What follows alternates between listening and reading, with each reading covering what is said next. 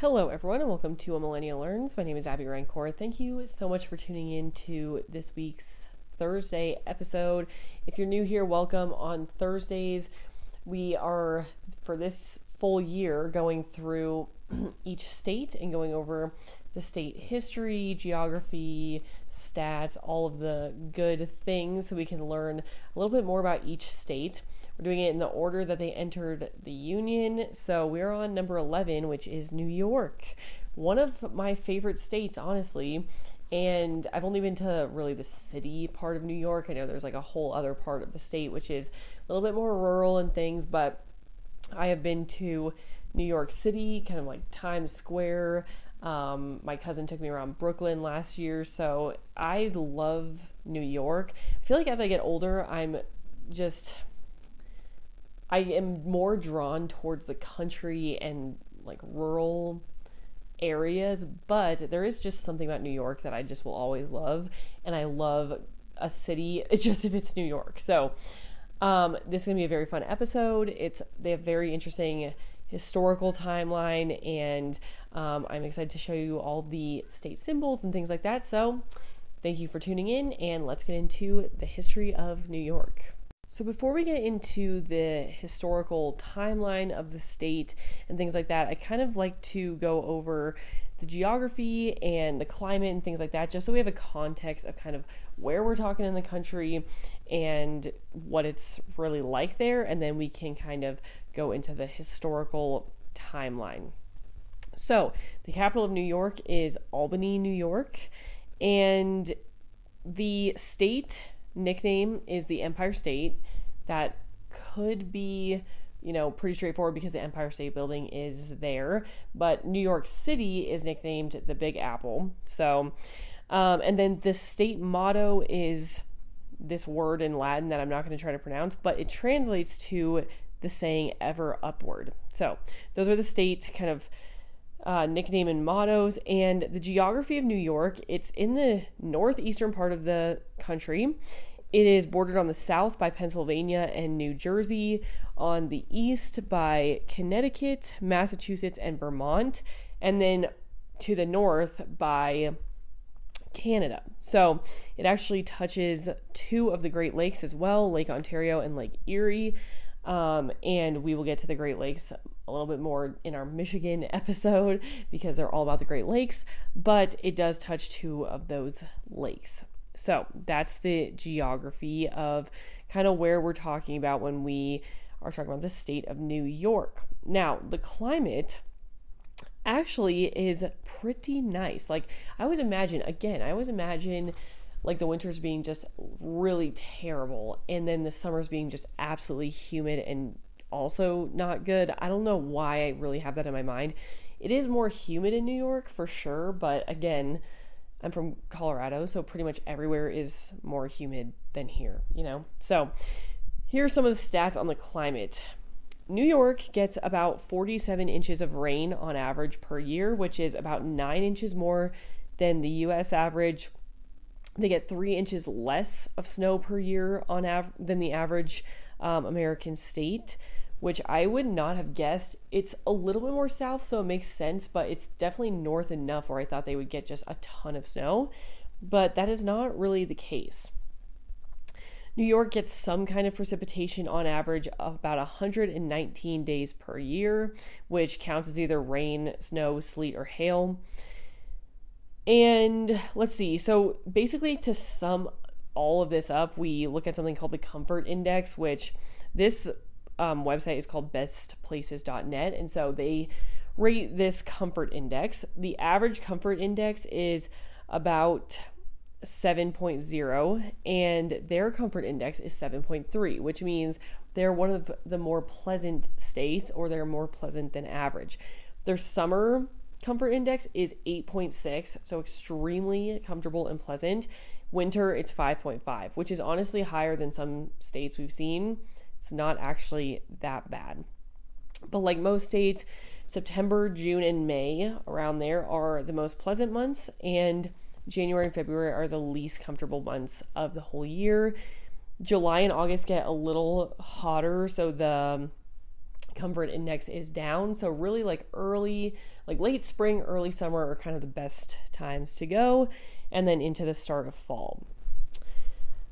It does get pretty hot. The average July high is about eighty-four degrees and the average January low is about twenty-six, but both of those are actually more mild than the average U S state. The average U S state high is about eighty-six degrees and the average January low is twenty-one point seven. So it's definitely more mild than a lot of other states. Um, the highest elevation is... or let's see, is this the average? Yeah, the average elevation is only thirty-three feet. So it's basically sea level almost the whole time. And let's see, I think this says humidity somewhere. Um, there are about, in January, February, and March, like the average freezing days in that month is about twenty-one days. So the vast majority of the winter is below freezing. So while it is a little bit more mild, it's just very cold for a very long time. So that is the climate of New York. Honestly, seems way better than I would have guessed. It seems very, very pleasant. Okay, now that we have gone through kind of the context setting of that, let's get into the timeline of the state of New York. So again, like we mentioned, there are Native, there were Native Americans living here before any of the European settlers came. So we've really talked about a lot of those groups in the other colonies because we've kind of gone up and down the whole coast almost at this point of the thirteen colonies. So we are going to start today in the year sixteen oh nine, which in sixteen oh nine, it says, exploring on behalf of the Dutch, Englishman Henry Hudson sails what we now call the Hudson River. So he was the first um, man to explore the Hudson River, and he sailed with the Dutch East India Company. So between sixteen twenty-one and sixteen twenty-four, the Dutch established a colony called New Netherland, Um, after Netherland, and settlements in this colony include New Amsterdam and Fort Orange, which is later Albany. So Albany is now the capital, and that was one of the first places settled uh, in sixteen, you know, between sixteen twenty-one and sixteen twenty-four.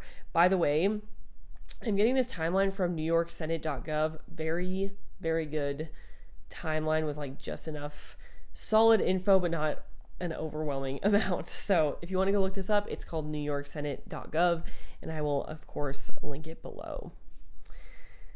Okay, sixteen fifty-three, there was this initial move towards a self-government um, because this municipal corporation was set up in New Amsterdam. The governor was named Peter Stuyvesant, I believe that's how you pronounce it, and Um, he appointed some, you know, kind of people to help run this government, but he retained the authority to establish ordinances.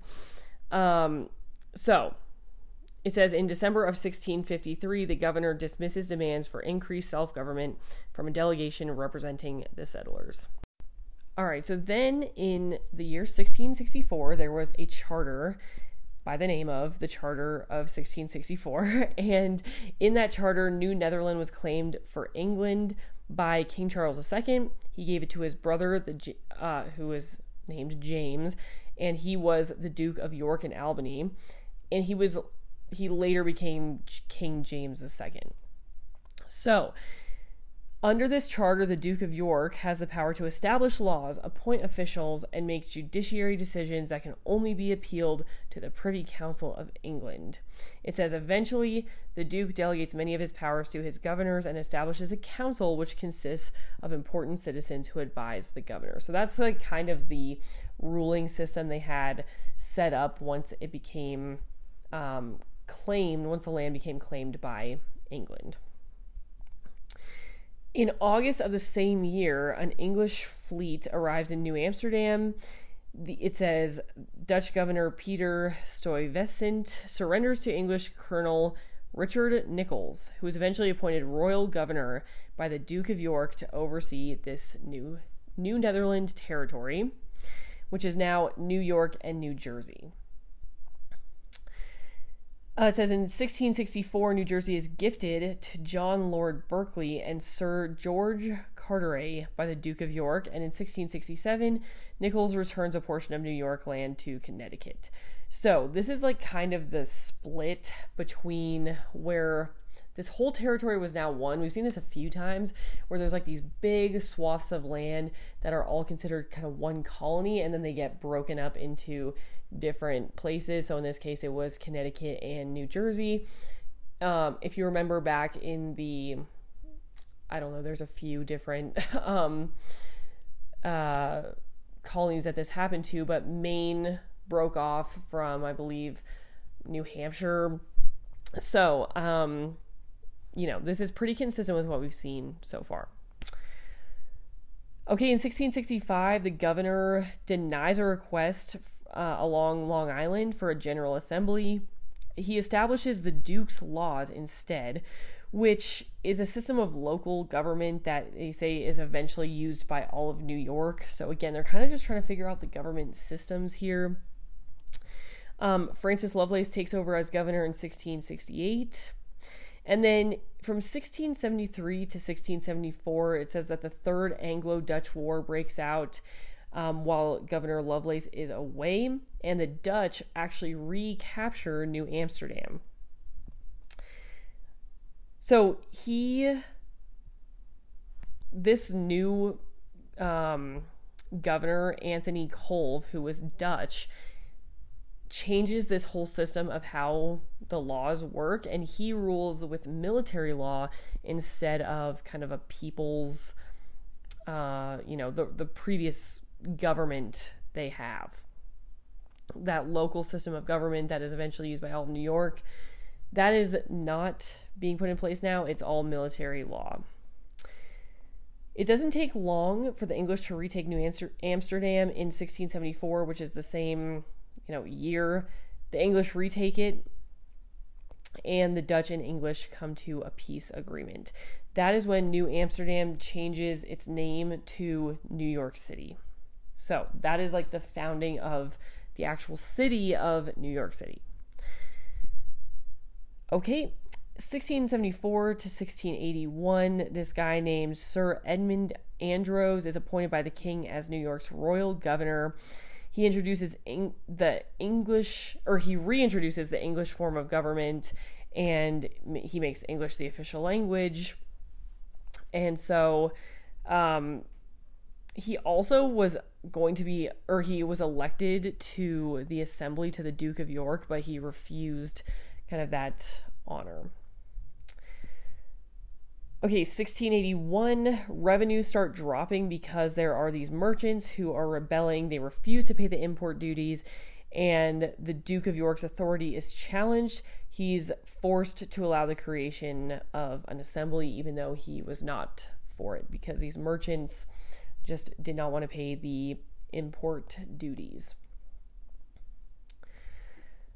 Okay, in sixteen eighty-three, there's a new royal governor named Thomas Dongan. He, um, the Duke of York directs him to call for a general assembly. Um, October of that same year, in sixteen eighty-three, that governor, his council and delegates meet at Fort James in New York City and pass the Charter of Liberties and Privileges. Now, what that means is that it establishes an elected assembly to share legislative power with the governor and his council. After the governor and Duke of York approve the charter, the assembly under the British meets between sixteen eighty-three and sixteen eighty-six. Uh, a couple years later, in sixteen eighty-five, the Duke of York then becomes King James the Second. And he ends up rejecting the New York's Charter of Liberties and Privileges in sixteen eighty-six during his rule, and the assembly is abolished. Like, he really did not want an assembly. So, and he was kind of forced into it originally. So as soon as he had the power, he just abolished it. Okay, sixteen eighty-six through sixteen eighty-eight, New England, all the New England colonies are combined by King James the Second into what is called the Dominion of New England. and Edmund Andros is appointed governor of this whole area. It says, in sixteen eighty-eight, an attempt to make New York and New Jersey part of the Dominion of New England fails. Upon hearing, upon hearing of King James the Second's overthrow, angry citizens in Boston imprison Andros for suppressing liberties, and rebellious citizens in New York rise up against Andros's deputy, who flees to England. So it's like this big um, uprising because they just do not feel like they're being represented um, with the laws. So the first kind of like sprinkling of like a rebellious uh, spirit against England, I guess. sixteen eighty-nine. In March of sixteen ninety-one, Colonel Henry Sloughter, I think is how you pronounce his name, Sloughter, uh, was sent by King William the Third to replace Leisler, or Leisler. He arrived in New York and assembles a new council that is made up of Leisler's enemies and puts Leisler to death. When Sloughter dies the same year, the council selects the commander of the troops, Robert Inglesby, as the temporary governor until Governor Benjamin Fletcher arrives. The council then reestablishes, in essence, the Charter of Liberties and Privileges of sixteen eighty-three, which sets up the courts and the local governments. So there is a lot going on with the leadership of New York at this time. And then in April of that year, sixteen ninety-one still, the first permanent assembly meets, that was also known as the General or Colonial, Colonial Assembly as well. Okay, from seventeen oh eight to seventeen sixty, I know that's a big time period, but it's summarized as New York is beginning to develop constitutional principles and procedures similar to those of England. Although the British government and its governors fight to retain power over New York, there's a gradual shift in power from the governor to the colonial assembly when the assembly gains more control over the administration of governmental finances and begins to control appointments. This says from seventeen forty-six to seventeen fifty, an important political fight is waged between Governor George Clinton and the colonial assembly for power. The Colonial Assembly asserted, so in summary, the Colonial Assembly asserted that they had supreme power over the whole colonial government. But obviously, Governor George Clinton did not think that that was the case. So they had to compromise in the end, and they agreed that they shared, um, you know, they shared the power with the governor. Obviously, both of them want complete power, but they end up ended up having to share. And so that whole process kind of got worked out in, you know, the early part of the seventeen hundreds into about seventeen sixty. From seventeen sixty-four to seventeen seventy-four, that is really the time period where the British Parliament starts passing all of these taxes and, you know, all of these different acts that are hurting the colonial or the colonists, and they feel like they're not getting represented in these. There's the Sugar Act, which um, is supposed to raise money to pay off the French and Indian War debt. There's the Stamp Act. There's the Currency Act, the Quartering Act, the Townshend Revenue Act, the Tea Act, and this is what eventually c- causes a bunch of the colon- oh, I keep saying colonialists or something, the colonists to protest, organize, boycott the Boston Tea Party, you know, protest. So that whole time period from sixty-four to seventy-four is just increasing tensions between the colonists and the British. In seventeen sixty-seven and seventeen sixty-nine, between those couple years, New York's Colonial Assembly is temporarily suspended by the king because it voted not to comply with the Quartering Act, which the Quartering Act said that um, forced, it, it said that colonists had to house English troops. And that is what I believe our Fourth Amendment is. I'm pretty sure it's the Fourth. It says that you don't have to do that, which is such as a very specific amendment for, you know, that was kind of only applicable to that time period. But um, that is why the General Assembly got temporarily suspended in New York. So like I said, those um, acts and taxes and things go all the way up into seventeen seventy-four. So in seventeen seventy-three, the Boston Tea Party takes place, December sixteenth, seventeen seventy-three. In seventeen seventy-four, the British Parliament passes a series of acts, including the Coercive Act, which is also known as the Intolerable Acts. If you've heard of the Intolerable Intolerable Acts, they are supposed to punish the colonists for rebelling against the other acts that the colonists have uh, protested against, like the tea tax and the quartering tax and all of that. It's supposed to limit the colonists' freedom, like self-rule. The Colonial Assembly created a committee of correspondence kind of in, um, in well, right in the beginning of seventeen seventy-four. That's right after the Boston Tea Party. And let's see, it says the Colonial Assembly creates a new committee of correspondence, a governmental committee to communicate with other colonies regarding the Intolerable Acts passed by British Parliament. Okay. This timeline sometimes bounces around in order, like it says a general time period and then goes into more detail, so got a little lost there. But anyway, so in May of seventeen seventy-four, it says, alarmed by the closing of Boston's harbor by the British, the people in New York organized the Committee of fifty-one. Now, this committee ended up meeting in New York City, and it says it moderately favors resistance. So they were kind of on the edge. A lot of colonists were loyalists because they thought that, you know, England provided them with a lot of good things and it was better if they were just a colony of England. But, you know, eventually it was, they were outnumbered by people who wanted um, independence from England. Okay. It says, in seventeen seventy-four, local committees in New York select and send delegates to the First Continental Congress. It is held in Philadelphia between September fifth and October sixth. It asserts that the colonists have basic rights by formally refusing to obey the Intolerable Acts. They call for the need of a local militia, and it also calls for local committees to enforce an agreement, which is called the Continental Association, that was stating that colonies should refuse to trade with England until the restoration of their basic rights. So I might do a, a whole podcast about the Intolerable Acts, to be honest, because they seem like the turning point for this entire revolution, really. I mean, the other acts got bad and people were um, definitely wanting to rebel against those, but it seems like the Intolerable Acts were kind of the final straw. In November of seventeen seventy-four, the New York's Committee of fifty-one is replaced by the Committee of sixty.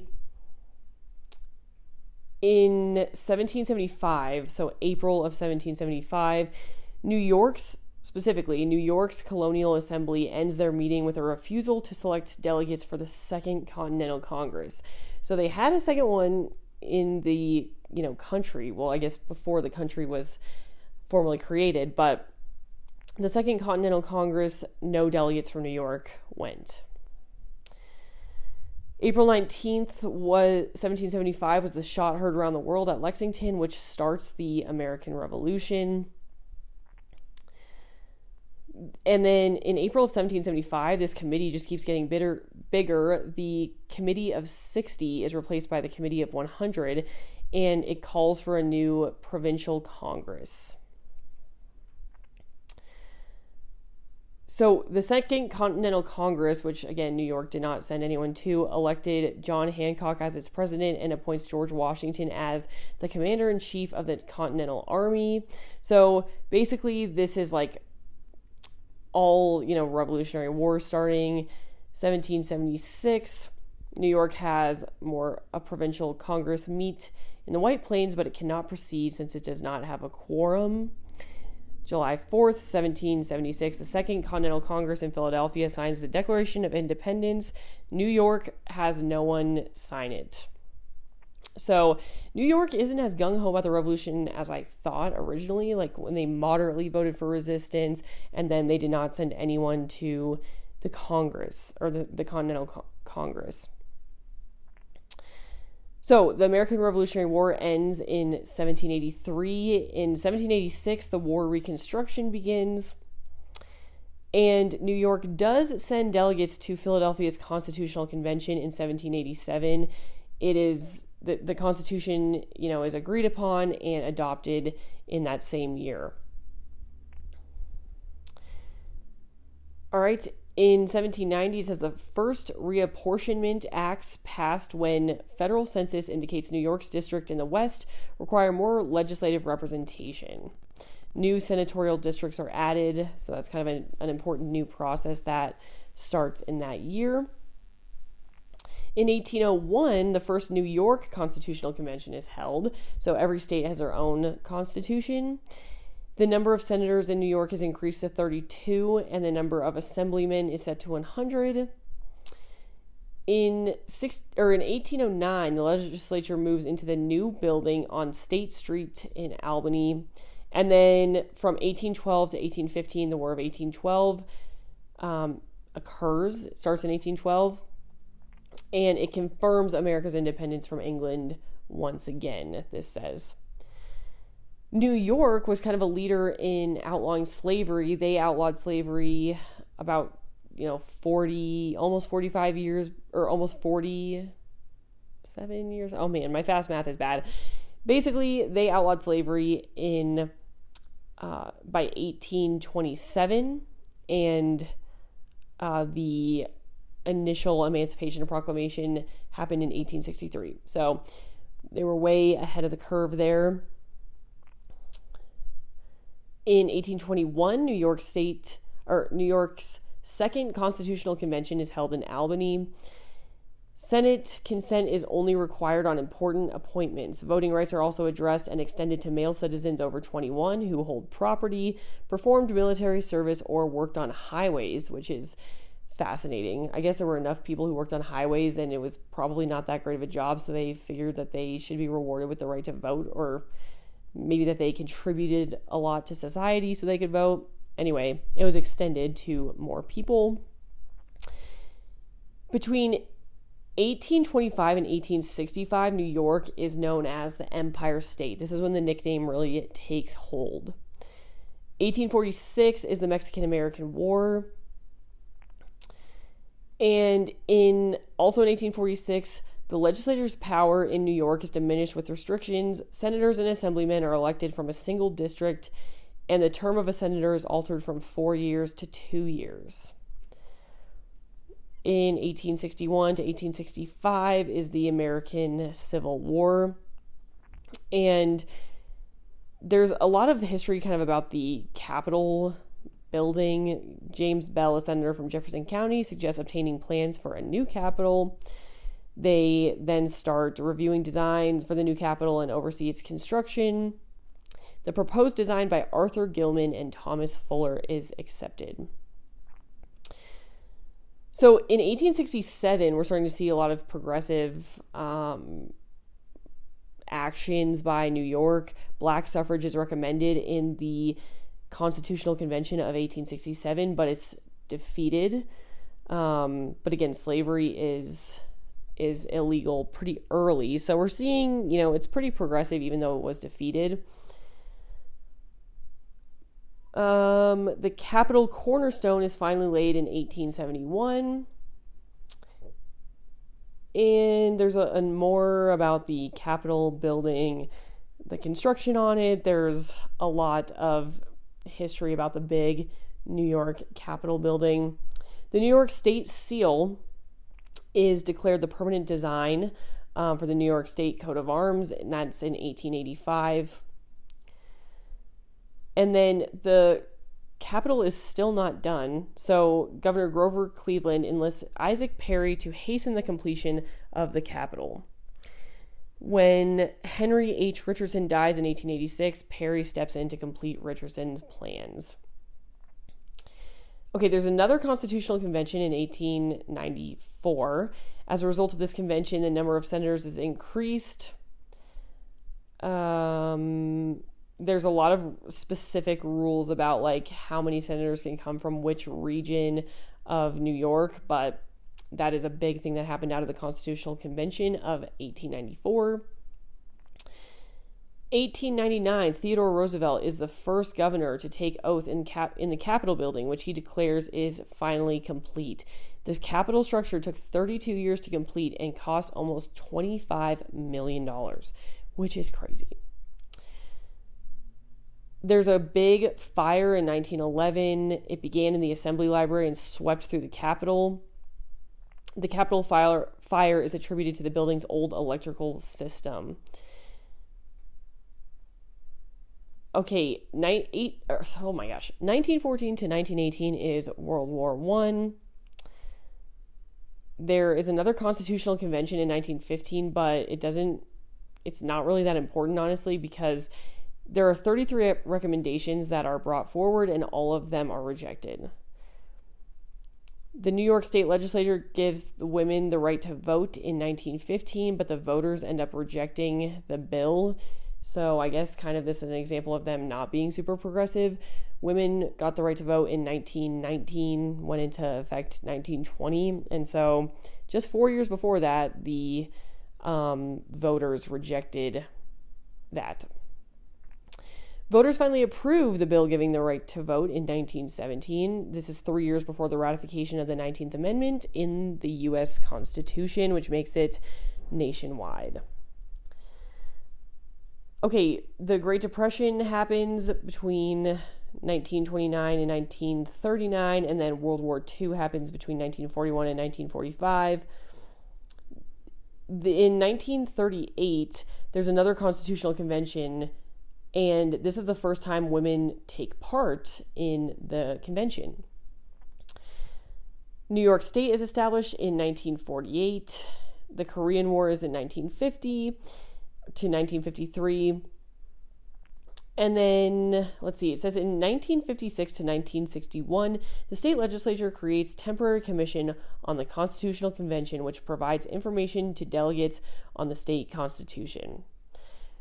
The commission is replaced with a special committee on the revision and simplification of the Constitution, which makes recommendations for constitutional changes.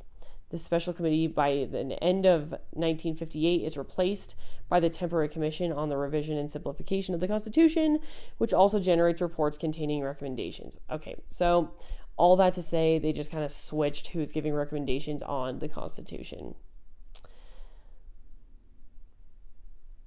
Okay, so this happens, if you notice, there's a lot of constitutional conventions.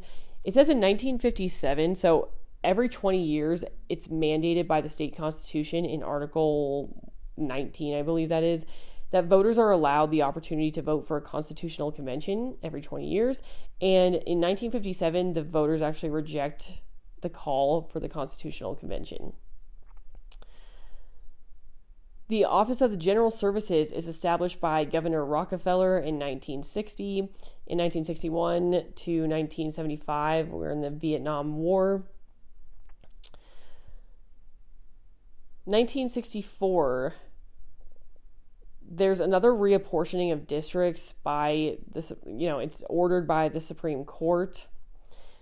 So, you know, that's kind of a big deal. We we touched on the first reapportioning because of, you know, population concerns and things, but um, they did that again in nineteen sixty-four. In nineteen sixty-seven, the Constitutional Convention of sixty-seven is held. From this convention comes the recommendation to reassign the reapportionment task from the legislature to a bipartisan commission, but that proposal is rejected. The Empire State Plaza is named Nelson A. Rockefeller Empire State Plaza in nineteen seventy-eight. So if you've been to the Rockefeller State Plaza, that was renamed in actually pretty recently. I thought that that name had been around for a very, very long time, but it was just in nineteen seventy-eight, which now that I think about it is, is still a long time. And why would they name it Rockefeller before that? You know, he wasn't that old. So I don't know. I guess it makes sense. Okay, nineteen seventy-nine, New York's state capitol in Albany is declared a National Historic Landmark by the United States Department of the Interior. Okay, let's skip down here to the two thousands. So two thousand one, a major renovation to the Capitol begins. There's they're restoring the roof, the staircase, the dome of up above the Great Western Staircase, elevators, and outside lights. Um, September eleventh, two thousand one was in New York City. Obviously, um, the World Trade Center is attacked, and that was a very, very big event in New York history. Uh, in this basically spawned a whole attack on terrorism. So there was a joint session to adopt a resolution condemning the terrorist attack, and then the New York State legislature passed uh, a lot of legislation to combat terrorism just six days after um, the attacks. Okay, and then there's some reapportionment, some redistricting, but basically it says the New York State legislature is a bicameral legislature, Uh, including the Senate, with sixty-three senators elected every two years from sixty-three Senate districts and the Assembly, with one hundred fifty assemblymen elected every two years from one hundred fifty assembly districts. So that's today. Again, this is on new york senate dot gov, so it's very much government focused and like the structure of the government. Still very interesting. There's a lot of good history in there, and redistricting and reapportionment is something I'm actually very interested in learning about, because that seems to have such a big effect on politics and things, and it seems to be a very big topic in a lot of these historical timelines. So let's go over the state symbols, one of my favorite parts. So I'm just going to run through this list really quick here. So the New York state animal is a beaver, which is very unique based on some of the other animals in states. So it's the beaver. The state beverage is milk. Pretty common. State bird is the eastern bluebird. State bush is the lilac. State dog. They have a dog, but it's not a breed. Their state dog is working canines. So any dog who has a job, basically. The state fish is the brook trout. Uh, that's a freshwater fish. State fish of saltwater is the striped bass. State flower is the rose. State apple is the fruit. The state gem is garnet. Uh, they have a state muffin, which is the apple muffin. They have a state reptile, which is the snapping turtle. And let's see, state shell is the bay scallop. They actually do have a state slogan, which is interesting, which is different from the nickname and the motto, which is I Heart New York, or it's really I Love N Y, but it's I Heart N Y. So when you see that on a shirt, the big I Heart N Y shirts, that is actually a state official slogan. The state tree is the sugar maple. The state song is I Love New York, and the state snack is yogurt. So those are the state symbols. Let's go to famous people from New York. There's a lot of them. I'm going to run through this list. Anne Hathaway, Scarlett Johansson, Adam Sandler, Jerry Seinfeld, Al Pacino, Billy Joel, Jennifer Lopez, Eddie Murphy, Robert De Niro, Lady Gaga, Tom Cruise, Robert Downey Junior, Mariah Carey. I could go on and on and on. So many people are from New York. So it is a very hoppin' place to be. Okay, and then the last thing we're going to talk about is the attractions. There are so many. When I went on my trip, we went all around town and saw a lot of great things. I couldn't go into any museums or go to Broadway because I am unvaccinated, and at the time, you could not go into anything unvaccinated, but they were very accommodating with like outdoor eating and stuff. So it actually didn't seem like a big hit to like not be able to go into some things. But I have previously gone to a Broadway show um, on some New York trips and like gone to the Statue of Liberty and things like that, but there's so much to do. So let me go through a couple of the most popular attractions in New York. Number one is, as I mentioned, the Statue of Liberty. Iconic. You got to see it. Two is Central Park, which is absolutely beautiful. I love parks in the middle of big cities, and Central Park is just gorgeous. Rockefeller, Rockefeller Center and the Top of the Rock observation deck. So they have like an ice skating rink in Rockefeller Center, especially in the winter. Well, I think it's only in the winter. um, which is beautiful and so fun. And the huge Christmas tree goes there. There's the Metropolitan Museum of Art, which is cool. I don't know if I've ever been in there, but there's Broadway. So you got to see, you know, a Broadway show. You have the Empire State Building. There's the nine eleven Memorial and Museum, which I saw this last trip, and that is definitely worth going to see. So it has like all the names of everyone who died engraved around the edge. Um, and then this big pool of water in the middle with this like geometric square thing. It's, it's a really nice uh, memorial. So definitely worth seeing. There is the High Line, which we saw as well. They call it a unique linear public park, and it's basically like a train station sort of thing that's elevated off the ground, and they it was very industrial, but they put a bunch of plants and all this greenery up there, and it's actually like really, really nice to go see. There's the American Museum of Natural History. There's Times Square. The Brooklyn Bridge is in New York. Fifth Avenue, which is a super famous, you know, shopping area with all the really fancy stores like Saks Fifth Avenue, Cartier, Tiffany's. Um, that is fun if you really like shopping. There's Grand Central Station or Grand Central Terminal is in New York. The Lincoln Center. Um, the, uh, let me see if there's, a, the New York Public Library is huge and absolutely beautiful, and that is definitely worth a stop. Radio City Music Hall is in New York. Saint Patrick's Cathedral, which is oh, so gorgeous. And then Carnegie Hall. All of those are in New York. And so I highly, highly, highly recommend going there for a visit. It is, you can do so much. No matter what you like to do, if you like nature more, you can still get nature in like all the parks there. But if you love like the hustle and bustle of the city all the time or historical landmarks, you can also go there. So anywhere you want to go, you cannot go wrong in New York. So that is all for this episode. I hope you all enjoyed it. Let me know if you've been to New York in the comments on my Instagram um, when I post that.